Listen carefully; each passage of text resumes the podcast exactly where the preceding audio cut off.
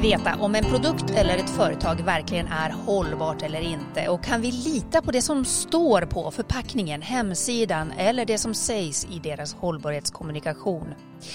Ja, det enkla svaret det är nog att vi inte alltid kan lita på det.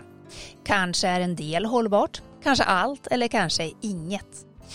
Idag ska vi prata greenwashing här i Klimatekot. Och med mig på länk har jag Europaparlamentarikern och miljöpartisten Jakob Dalunde. Hej Jakob! Kul att du vill vara med i Klimatekot. Hej Elin! Kul att få vara med. Du, du sitter i Alperna säger du? Ja, men precis. Jag är i Gerlos i Österrike och eh, passar på att åka lite skidor. Men vad härligt. Men du, du ska få börja med att berätta bara kort. Eh, du är EU-parlamentariker Eh, berätta, vad, vad gör du på dagarna? Jo men eh, på samma sätt som att en, en riksdagsledamot fattar beslut om eh, svensk lagstiftning så är det mitt uppdrag att som Europaparlamentariker fatta beslut om europeisk lagstiftning. Eh, som då gäller för ja, en, halv, en, en hel kontinent eller en halv miljard människor. Så det, det, är, det är inte alltid eh, som man lyckas med det är inte alltid som man lyckas med de eh, största förändringarna men den förändring som man väl lyckas med får ju därmed ganska stora effekter eftersom att det, det gäller för väldigt många människor. Så det, det är väldigt spännande och roligt. Och jag jobbar framförallt med klimatfrågor primärt kopplat till transporter, energi och, eh, och industri. Ja men just det. Och idag ska vi prata greenwashing. Eh, om du ska börja med att beskriva vad är greenwashing för någonting? Ja, men greenwashing är ju när ett företag vill eh, framstå som mer hållbar än vad den är. Att försöka få kunder att eh, välja en tjänst eller en produkt eh, med, med en viss marknadsföring. Där, så, som, som som gör att produkten eller tjänsten framstår som mer hållbar än vad den är. Och det är ju, det är ju problematiskt eftersom att eh, å ena sidan så leder ju det till att enskilda konsumenter som vill fatta kloka, hållbara beslut eh, tror att den gör det, men det inte är så. Men det är också ett, prob ett problem för de andra företag som faktiskt kanske har produkter som är mer hållbara men som inte når ut till konsumenter för att konsumenterna blir otrygga. Alltså vad är det egentligen som gäller? Vem kan man lita på? Eh, så att det, det försvårar besluten för många, för många konsumenter. Så därför är det viktigt att vi både i Sverige och på EU-nivå eh, fattar beslut som eh, förbjuder greenwashing helt enkelt. Mm. Just det. Vem skulle du säga är det största, alltså om man skulle ta det största problemet med greenwashing då, är det just för andra företag som faktiskt är hållbara eller är det för konsumenten? Liksom, vem drabbar det hårdast? Det är svårt att säga, men, men i min mening är båda, båda lika viktiga. Um, för um, jag kan ibland, ibland så ställer frågan så här, men vad är viktigast? Att eh, individen tar ansvar eller är politiska beslut viktigast? Eller är det företagen som ska som ska, som ska ta ansvar. Och jag tycker egentligen att den frågeställningen är liksom eh, fel. Alla måste agera så mycket som bara möjligt. Och, och varje, varje dag där vi, där vi liksom diskuterar liksom, vad är viktigast är en förlorad dag som, som, som eh, fossilbolagen vinner på. Utan vi måste köra på alla fronter samtidigt. Mm. Men hur vanligt är det här problemet då? Jag skulle säga att det är ett ganska stort eh, problem. Jag tycker väl att i Sverige så har vi ju en viss tradition ändå eh, när det gäller reklam. Kanske inte primärt kopplat till just hållbarhet men, men vi har ändå en, en starkare tradition i Sverige än i många andra EU-länder att granska reklam. Eh, det har ju varit exempelvis en uppmärksammad eh, debatt om eh, ja, men, sexistisk eh, reklam där företag som eh, utgått ifrån liksom, eh, gammeldags och sexistiska och till och med kvinnoförnedrande liksom, kommunikationssätt som, där vi börjat agera mot det, vilket jag tycker är mycket bra. Men, men det är fortfarande, tycker jag, för lätt för, för företag att ha reklam eller kommunikation som gör att man framstår som, som är hållbar än vad man är. Men, men, den, men den stora vinsten skulle jag säga är på europeisk nivå. Även om det också är viktigt för Sverige. Ja, just det. Så det är ett större problem upplever du i andra länder, eller? Ja, i, um, för det är ju i någon mån en konflikt mellan mellan, eh, liksom, inte yttrandefrihet eftersom det är något annat, men ändå eh, Eh, en, en frihet för företagen att få säga vad de vill. Eh, och, och, och, eller att vikten av att skydda konsumenter och skydda andra samhällsvärden som, som jämställdhet eh, eller miljömässig hållbarhet. Och i resten av Europa så har det funnits en annan, en annan tradition av att, att, att mer luta sig mot företagens rätt att få säga lite grann vad de vill. Att man inte ska begränsa företagen eller detaljreglera företagen. Um, och där, där, tycker jag att, att det, det är viktigare att, att skydda konsumenten än att skydda företagens rätt att få säga precis vad de vill. Mm. Kan, kan du se några så här trender i vilka typer av företag det är som mest ägnar sig åt det här? Mm. Alltså jag tror, jag tror väl att eh, eh inom eh, livsmedel så är, är, det ju ganska lätt att eh, liksom eh, att, att man vill göra sig eh, framstå som mer hållbar eh, än vad man är. För att man exempelvis säger att ja, men den här produkten är, eh, är transporterad på ett visst sätt. Och, och det kan ju såklart vara bra men det betyder ju inte att, att resten av produktionen av produkten är på ett, på ett hållbart sätt. Ehm, eller att eh, Ta en sån sak som ehm, skillnaden mellan eh, biobaserad plast och biologiskt nedbrytbar plast. Att, att det, det, finns ju många företag som, som, eh, som marknadsför sig med att ja, men vi, har, vi är en biobaserad förpackning. Och det är såklart bättre än fossilbaserad plast. Men om den inte är biologiskt nedbrytbar så det, blir det fortfarande Eh, ett problem för miljön. Att, det, att biobaserad plast eh, både skräpar ner men också eh, hämmar våra ekosystem. Eh, djur kan komma till skada. Och så så att det, det, det finns ju många saker och ting som är snäppet bättre än det fossila eller det riktigt dåliga men som inte nödvändigtvis är hållbart. Och den där liksom granulariteten eh, där, där vi nu är så pass illa ute i många av de planetära gränserna, inte bara klimatfrågan. Så räcker det liksom inte längre med att bara lite mindre ohållbar. Och, och sen så slå på stora trumman för det.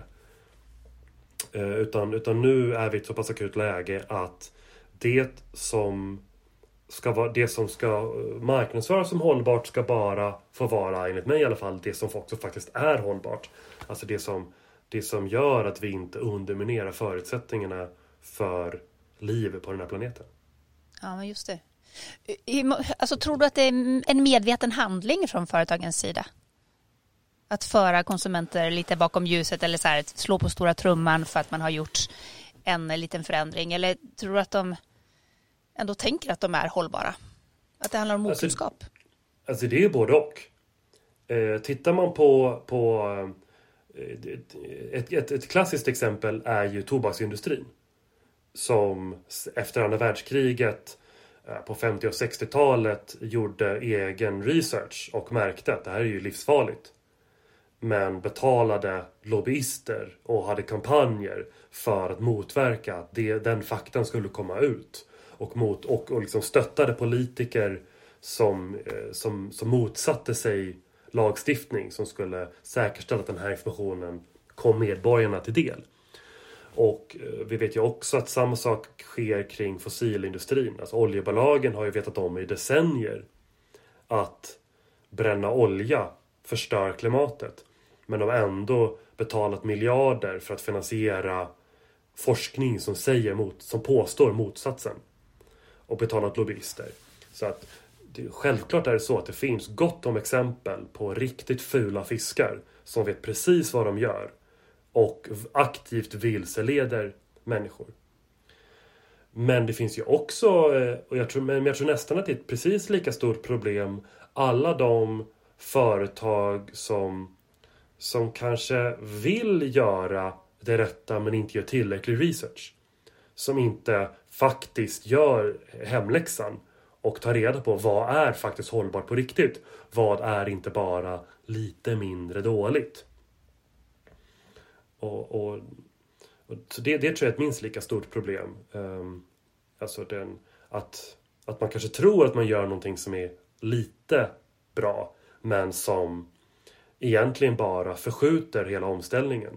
För min övertygelse är att det största hotet mot en radikal grön omställning det är den falska känslan av hopp om att ja, men nu har vi ändå börjat jobba med det här. Tar inte alla företag eh, hänsyn till klimatet?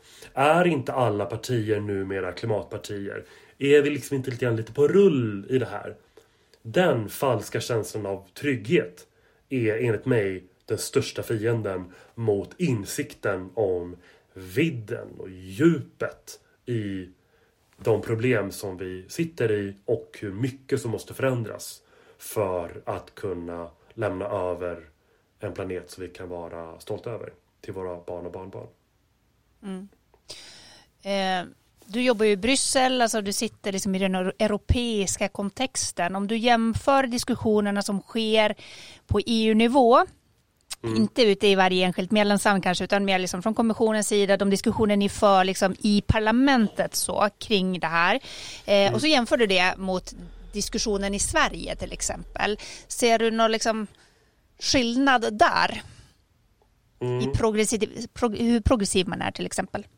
Ja, ja men en ganska grundläggande fråga är ju att i Sverige så tycker vi ofta att reglerat lika med tecken bra. Att, att är någonting reglerat, ja men då är ju reglerat till det bättre. Det är, man reglerar för att man ska skydda eller värna eller säkerställa att, att någonting är bra och inte dåligt. Men det finns många länder, eh, både i Europa och ute i världen, där liksom reglering, det är någonting dåligt. Det är någonting som, eh, som man gör för att försvåra för företagen. Eh, och så. så att den, den, den stora politiska konflikten som, som vi kommer ha när vi ska behandla den här lagstiftningen. Det kommer ju vara i konflikten mellan mellan liksom eh, frihet från reglering för företagen och skyddandet av konsumenter och planet och ekosystem. Det är, liksom, det är där konflikten kommer vara. För jag tänker i den svenska diskussionen nu eh, mm. som har varit eh, framförallt sen, ja, man, man kanske ser sen just innan valet och sådär, där mm. näringslivet i Sverige eh, ja. faktiskt går ut och vill ha politisk reglering liksom, för att veta vad man ska förhålla sig till. Mm. Det, det kanske är lite unikt då ur ett europeiskt perspektiv, ja. eller? Jo, men det här tycker jag är lite intressant. Uh, ja, men det har ju ganska länge funnits en diskussion i samhället om kritiken mot kvartalskapitalismen. Att liksom företagen tittar bara på nästa rapport och agerar extremt kortsiktigt för att liksom eh, tillgodose sina aktieägare inför nästa kvartalsrapport. Medan det är politiker som ser långsiktigt. Och ja, självklart finns den konfliktdynamiken där. Det finns ett jätteproblem med kapitalismen så som det fungerar idag med allt för mycket kortsiktighet. Men det vi också ser är faktiskt den omvända dynamiken. Där det finns allt fler företag som blickar mot horisonten och vill kunna fortsätta med sin verksamhet om 5, 10, 20, 30 år. Och vill ha någon slags säkerhet och trygghet. Alltså vad ska man, vad ska man satsa på? Eh, och, och hur, ser vi, hur säkerställer vi att, att om ett företag tar ett stort språng att eh, satsar miljarder på att ta fram och forska, ta fram en ny teknik eller investera i en ny fabrik eller liksom gör det här, den här satsningen. Att, att det kommer vara lönsamt för dem. att det inte kommer vara så att de företag som vägrar ställa om, att de kommer kunna klara sig i framtiden med hjälp av exempelvis vilseledande reklam. Så att, så att det finns företag som vill vara långsiktiga, som efterfrågar långsiktiga spelregler och där problemet egentligen är politiker som inte riktigt ja, men vågar säga sanningen till väljarna. Utan som, utan som av kortsiktiga politiska skäl lovar någonting inför ett val som den själv inte vet fungerar. Men man säger det för att det ger en röster. Det var ju någonting som vi kanske såg i energipolitiken nu i senaste valrörelsen där det fanns ja, men en del politiker som, som lovade saker som faktiskt inte gick att hålla. Och det har visat sig sen nu i efterhand att nej, men det där som de lovade det gick inte att, att hålla och det var extremt kortsiktigt vilket också eroderar förtroendet inte bara mot de politikerna utan hela det politiska systemet. Att alla vi politiker bara ljuger och fuskar och säger saker och ting som låter bra. Så det tycker jag är liksom är, men det är ganska allvarligt. Um, och, och uh, så att jag tycker att vi måste försöka klara av att, att hantera båda de här aspekterna. Alltså både in, delar av industrins vilja att, att gå för den kortsiktiga vinsten snarare än den långsiktiga överlevnaden för sin bransch. Och kort, den kortsiktigheten hos politiker som, som inte vågar eh, lägga fram de förslag som behövs för att säkerställa ett gott liv för båda eh, planet och, och människor eh, för de kommande decennierna. Mm. Men du, det händer ju en del nu på EU-nivå eh, där man då vill reglera det här. Kan du berätta lite grann vad det är som är på gång? Ja, men det, eh, det är på väg ett eh, jag tror att det kommer att kallas för eh, Consumer Package. Det är lite oklart än hur liksom kommissionen kommer att paketera det här, exakt vad som kommer ingå, men förslaget väntas komma i mars. Alltså om en, om en månad. Men, men ryktet på stan är att det kommer vara två huvudkomponenter i, i det här förslaget som är relevanta för, för vår del. Och det ena är då så kallade green claims. Alltså vilka gröna påståenden får man göra och hur? Alltså vilken typ av miljömässig förbättring krävs för att man ska få säga eller kalla den för X, Y eller Z. Ehm, alltså green claims blir då på svenska alltså gröna påståenden. Eh, som då, som då finns till för att motverka eh, greenwashing. Den andra centrala komponenten i detta är det som kallas för right to repair. Alltså rätten för en enskild konsument ehm, i bästa fall, men även rätten för eh, olika reparatörföretag att kunna reparera produkter. Och det är väldigt viktigt för att säkerställa att, att produkter kan hålla över lång tid.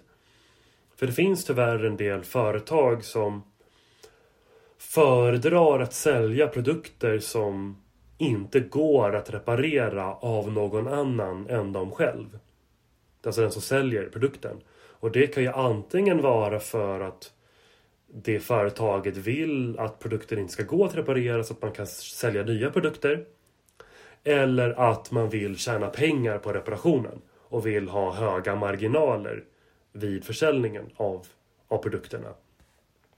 Och Right to Repair kommer då i bästa fall innebära att det blir förbjudet. Att det ska alltid vara möjligt för en konsument som köper en telefon, en apparat, ett strykjärn, en cykel, en bil. Att den ska alltid gå att reparera och man ska inte enbart kunna vända sig till det företag som eh, producerade produkten för att säkerställa ett, ett längre liv för de produkter som vi, som vi använder. Just det. Men kommissionen har alltså ännu inte lagt lagförslaget utan det är på G. Exakt. Eh, hur långt bort är det sen då, tror du? Innan det eventuellt blir någon typ av lagstiftning? Det beror eh, helt och hållet på oss politiker. Eh, så det, om, om vi alla är eh, överens och tycker likadant, då kan det gå ganska fort. Men om det är så att vi tycker olika, vilket vi tenderar att göra, eh, så kan det ta längre tid. Ehm, eh, men, men det brukar ta i storleksordningen två år om allting går ganska snabbt och smärtfritt. Och två år kan ju låta som ganska lång tid. Men vi ska också vara medvetna om att den här lagstiftningen ska fungera i 27 olika länder. Med, som det är ganska stora skillnader mellan. Att, att vi, kan, vi kan å ena sidan tycka att EU har funnits länge. Men det är ändå relativt sett nyligen vi harmoniserat EUs inre marknad så pass mycket som vi gör nu. Och, och det är fortfarande så att vi har ganska olika eh, Eh, politisk, social, juridisk ehm, kultur i de olika länderna. Vilket gör det svårt att hitta lagstiftning som fungerar i alla länder. För vi kan komma i ett sånt läge där, där kommissionen lägger fram ett förslag och så, så säger Frankrike Ja men det här är ju bra, de här paragraferna, men paragraf 8 eh, det, det, det går inget bra. Och säger Tyskland Nej men vadå, det är paragraf 8 som vi gillar. Det är paragraf 3 som är dålig. Och så säger Finland Nej nej, varken 3 eller 8 De måste båda tas bort. Men paragraf 5, den är bra. Och så sitter man här och försöker pussla ihop ett förslag som kan fungera. Och, och det är en sak om det är två, tre personer. Det kan man bara säga att man är ett kompisgäng som ska gå ut och äta, äta middag. Så, så här, någon vill ha pizza, någon vill ha hamburgare, någon vill ha sallad. Någon är glutenintolerant, någon är vegetarian. Så kan det vara lite mäckigt att liksom hitta någonting som fungerar för fyra, fem personer. Men när det är 27 länder, en halv miljard människor, så är det faktiskt svårt. Det tar tid att hitta lagstiftning som fungerar. Och det är därför jag egentligen tycker att problemet är inte att det tar två år, utan problemet är att vi börjar först nu. Alltså det här borde vi gjort för 20 år sedan. Eh, så att, så att om, om, man som, eh, om man som väljare eller konsument hör det här så, så tycker jag att det viktigaste man bör göra är inte, inte frustreras över det, att det som är på gång tar lång tid utan snarare kräva av oss politiker att vi kommer igång tidigare. Att vi inte skjuter på alla de här uh, frågorna. Och det är, det, det, jag är på sätt och vis glad att klimatfrågan äntligen börjar belysas. Men av alla de planetära gränserna så kan det faktiskt vara så att klimatfrågan är den lättaste att hantera. Det kan faktiskt vara så att de andra planetära gränserna är svårare att hantera. Och de har vi knappt börjat med. Och vilka och, tänker och du på då? då? Ja, men jag tycker biologisk mångfald eh, är en typisk en sån fråga som ja, vi nu börjar titta på lite grann men, men det känns fortfarande som att vi är decennier bort från att börja hantera frågan om biologisk mångfald på samma sätt som vi tittar på eh, klimatfrågan eh, idag. Eh, men en fråga som resursbrist. Vi kan mycket väl komma i ett läge där vi får slut på vatten. Vi kan komma i ett läge där vi får slut på odlingsbar mark. Det kan, vi kan komma i ett läge där vi får slut på många av de råvaror som krävs för att upprätthålla den här livskvaliteten som vi har. Och avsaknaden av en cirkulär ekonomi är ju enorm. Ja, det pratas om cirkulär ekonomi i olika som perifera delar av samhället. Men vi är, vi är långt bort från att cirkulär ekonomi är normen. Alltså att, att cirkulär ekonomi är det som dominerar vår konsumtion. Uh, och, inte, och inte är bara en liten nischgrej som det är idag.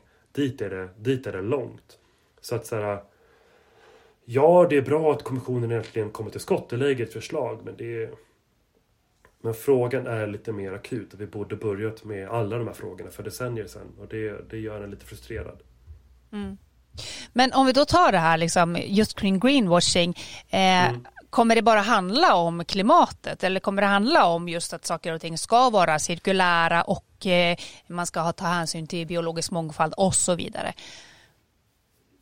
Det, ja, det är min, det är min uh, bedömning att det kommer vara bredare än bara klimat. Att det kommer ta hänsyn till vissa miljöaspekter, alltså icke klimatmiljöaspekter. Men uh, hur brett det kommer bli, det, det, vet vi inte förrän kommissionen lägger fram sitt uh, förslag. Mm. Just det. För jag tänker att det, det, är ju så otroligt många delar i det här. När vi pratar om, om hållbarhet så ska det ju vara det måste ju vara hållbart någonstans över hela spektrat. Det måste även inkludera ja. som social hållbarhet och så vidare. Och det, ja. Jag tänker att det det måste vara lite svårt, alltså, om det kommer komma så här tydliga regler kring det, men det här ska bara gälla kring klimatet mm. eller mm. Eh, ja. Jag tänker det, samtidigt så är det ju en komplex fråga för det är så otroligt många delar som ska vara hållbara så att säga. Mm. Eh, så att ur ett företagsperspektiv så tänker jag att det inte bara är gjort i en handvändning heller. Så är det. Och det, är också, det här förslaget har ju uppskjutits gång på gång. Egentligen skulle det kommit för länge sedan. Och det uppfattar jag egentligen inte som en bristande vilja från kommissionen utan snarare inte bristande förmåga utan snarare ett, ett tecken på hur komplext det här är. Det tar, det, det, liksom, det, det går inte på en kaffekvart att hitta lagstiftning som eh, inte bara vill väl utan också får den avsedda effekten. Det tar tid. Och, och, eh, och kräver att man sitter ner med experter, sitter ner med företag, gör bedömningar och så. Så det, det, det, tar sin tid eh, och det ska det göra men vi borde börjat för länge sedan. Mm. Jag tänker i Sverige så pratas det ju en del i alla fall om eh, greenwashing eh, och mm. många företag har blivit eh, väl medvetna om detta. Eh, mm. Upplever du att det finns en risk att man istället, att det slår fel, liksom att man inte vågar prata om det hållbarhetsarbete man faktiskt gör och den resa man, för alla företag är ju på en resa så att säga. Ja, ja men om man ska ta Arla som exempel. De, jag minns inte exakt vad de skrev på sina mjölkpaket men de, de, de skrev väl liksom om det var klimatneutral eller klimatpositiv. De, de, de, de, de skrev ju någonting. Uh, och, och sen så fick de ju däng för det. Och då valde de att inte bara sluta marknadsföra sig så, de slutade också med klimatkompensationen. Och det kan, man, kan göra mig lite beklämd. Alltså så här, varför ska man som företag bara göra miljö och klimatåtgärden om man får marknadsföra den? Alltså, jag, jag, jag, jag fattar inte. Man ska väl bara göra den. Och, och, och, och, och eh, sen så är, man, är det visst är det så att, um, att man gör någonting som är revolutionerande i termer av att det är verkligen hållbart. Ja, då kan jag tycka att man också ska marknadsföra det. Men om det bara är att vara lite mindre dålig. Då tycker jag att då ska man bara göra det men kanske inte skryta om det. Men kan det inte finnas ett värde i också att prata om det arbete man gör för att här, inspirera andra, liksom, att skapa den här konkurrensen. Att men nu gör de det, ja, men då är vi också på, då måste vi också göra det här, även om man inte är i hamn så att säga. Absolut. Men då ska man, då ska man göra det med det tonläget, tycker jag. Um, att eh, vi är inte hållbara idag, men vi vill och vi, vi, är, med, vi är på en resa. Uh, och så. Och inte, för det, för det viktigaste tycker jag, det är att inte invagga människor, oavsett om det är som konsument eller som väljare, um, att någon slags trygghet. Att vi håller på att lösa de här frågorna. För det, det, det är vi liksom inte. Vi, vi är fortfarande på Titanic, rakt på väg mot isberget. Och vi har liksom börjat svänga lite, lite, lite grann. Men det är fortfarande på väg mot katastrofen. Vi är, liksom, vi är inte ens i närheten av att svänga så pass mycket på, på skeppet så att det här kommer gå bra. Och, och, och den känslan av liksom kris som Greta Thunberg med andra efterfrågar. Den, den är ju där. För att det, jag, jag känner en jättestor rädsla av falsk eh, trygg, trygghet och falskt hopp. Mm. Eh, jag tänker så här också att, för det är ju en sak vi har liksom de här jättestora företagen som har mycket resurser liksom att satsa på att göra sin research och göra sin läxa och så vidare. Mm. Och sen så var alla de här eh, lite mindre företagen, eh, små och medelstora företag. Jag träffar väldigt många av dem i mitt eh, arbete. Eh, och där jag upplever att många är som lite rädda eh, för det här med hållbarhetsarbete. Eh, man vill komma igång, man fattar att vi måste göra någonting. Eh, samtidigt har man fullt upp med sin kärnverksamhet och få sitt företag att snurra i den ekonomiska tid vi är i just nu. Och att man då är rädd för att ja, men om vi syns i de här sammanhangen, om vi ens går på möten som handlar om där vi ska liksom hjälpa varandra att bli mer hållbara mm. och lära av varandra till exempel så kanske vi liksom blir anklagade för greenwashing. Att liksom, vi, vi, är så långt ifrån att vara i hamn med hållbarhetsarbetet så att vi törs knappt ens börja jobba med det för att mm. om folk inser det så kanske de tror att vi är hållbara och så är vi inte det och så får vi däng för att vi fortfarande flyger. Så hur tänker mm. du kring, kring den rädslan? Jo men jag tror att man ska försöka hålla två tankar i huvudet samtidigt. Å ena sidan är det viktigt med exemplets makt. Alltså oavsett om det handlar om ett företag som väljer att ta det stora språnget och eh, väljer att satsa på det. Eller om det är en enskild individ som väljer att göra radikala förändringar i sitt liv och, och, och, och göra, göra de förändringarna för att, för att eh, bidra till, till en mer hållbar värld. Det är ju jätte, jättebra. Men det finns ju också jättemånga både människor och företag som kanske inte har råd med det eller har förmågan eller kunskapen. Och då blir det, tror jag, vanskligt om vi förväntar oss att folk bara ska ta ansvar och göra det själva. Det tror jag är dåligt. Utan vi måste samtidigt ha regler, lagar som säkerställer en successiv höjning av lägstanivån. Och vi ska båda två samtidigt.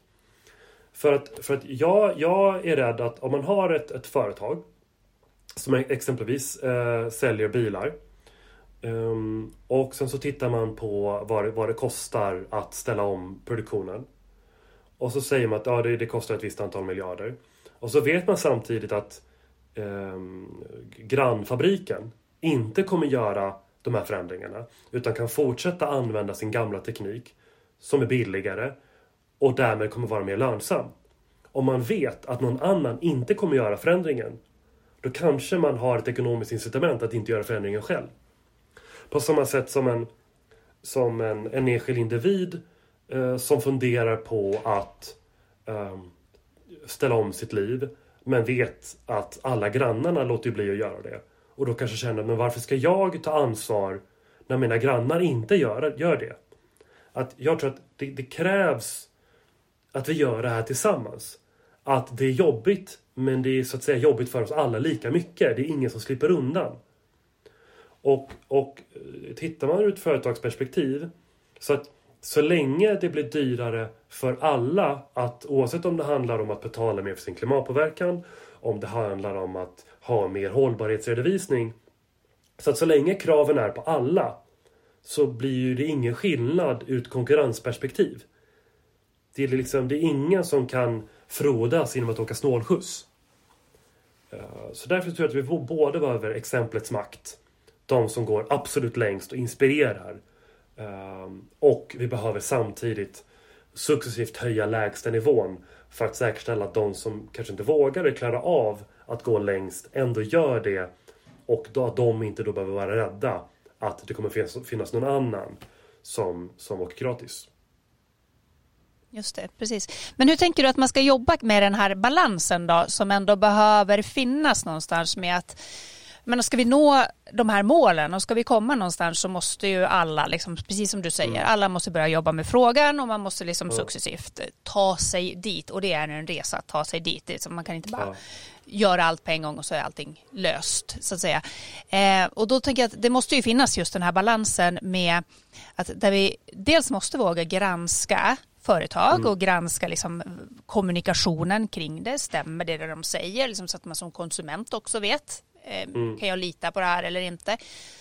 Och samtidigt liksom hitta en balans där man törs fråga om de här, alltså prata om sitt hållbarhetsarbete som företag mm. eh, utan att vara rädd att hamna i media eller hamna på mm. ett eh, instakonto eller bli uthängd. Du vet så här att ja, nu, ja. Säg, nu sa de så här och sen så ner, mm. alltså, ja.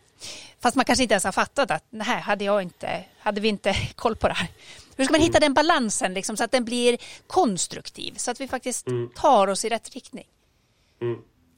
Um, jo men 2007 tror jag att det var så var jag med och jobbade med ett initiativ för att titta lite mer på hur vi kan få um, ja, dels textilbranschen men liksom klädbranschen att bli mer hållbar.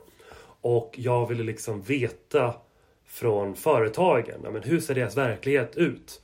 Vad, vad skulle de behöva för politik för att göra det lättare att ta klivet. Så att, så att jag och några andra eh, politiker, vi, vi hörde av oss till företagen och bjöd in dem till ett möte. Så här, kan vi sitta ner och prata? Och sådär. Och problemet är att nästan alla sa nej. Inte för att de egentligen inte ville, utan för att de inte kände att de vågade än prata om sitt hållbarhetsarbete. För de tyckte att de var för dåliga. Och, och, och det gjorde mig lite frustrerad över så här, men jag vill inte prata med er för att skälla på er. Jag, jag vill prata med er för att få reda på vad ni behöver för att göra den här resan och för att det ska bli lättare. Uh, och, det, och, det, och det tycker jag var lite, var lite synd. Att, att, att det liksom... Vi måste hitta ett sätt att prata om hållbarhetsfrågorna på ett sätt som inte blir glättigt men inte heller nödvändigtvis är så fasligt skamfyllt. Alltså, någonstans måste vi inse att det är reglerna, lagarna, som det är fel på. Alltså att det är för, det är för svårt att leva hållbart i en ohållbar värld. Det är för svårt för ett företag att satsa på ett bättre hållbarhetsarbete när ens konkurrenter inte gör det. Alltså det är ju där skon klämmer. Och, och då tror jag att, att den liksom skuld och skamingången kan bli lite fel. Uh, utan att vi behöver hitta ett sätt att liksom prata med varandra om Alltså för alla som vill göra en resa för att, det ska bli, för att det, vi ska bli mer hållbara behöver vara med på resan och vi måste kunna liksom prata med varandra på ett, på ett öppet och ödmjukt sätt där vi liksom ser vad vi behöver förändra när det gäller liksom lagar och regler och skatter och budgetar i, i vårt samhälle för att, för att göra resan lättare för alla. Mm. Ja, för det är ju en diskussion som ofta liksom kommer upp på individnivå också och den här polaris polariseringen som ändå finns i samhället. Ja. Eh, och där det finns den här lite Ja men om du, om du försöker leva hållbart så ska du nästan göra allting perfekt.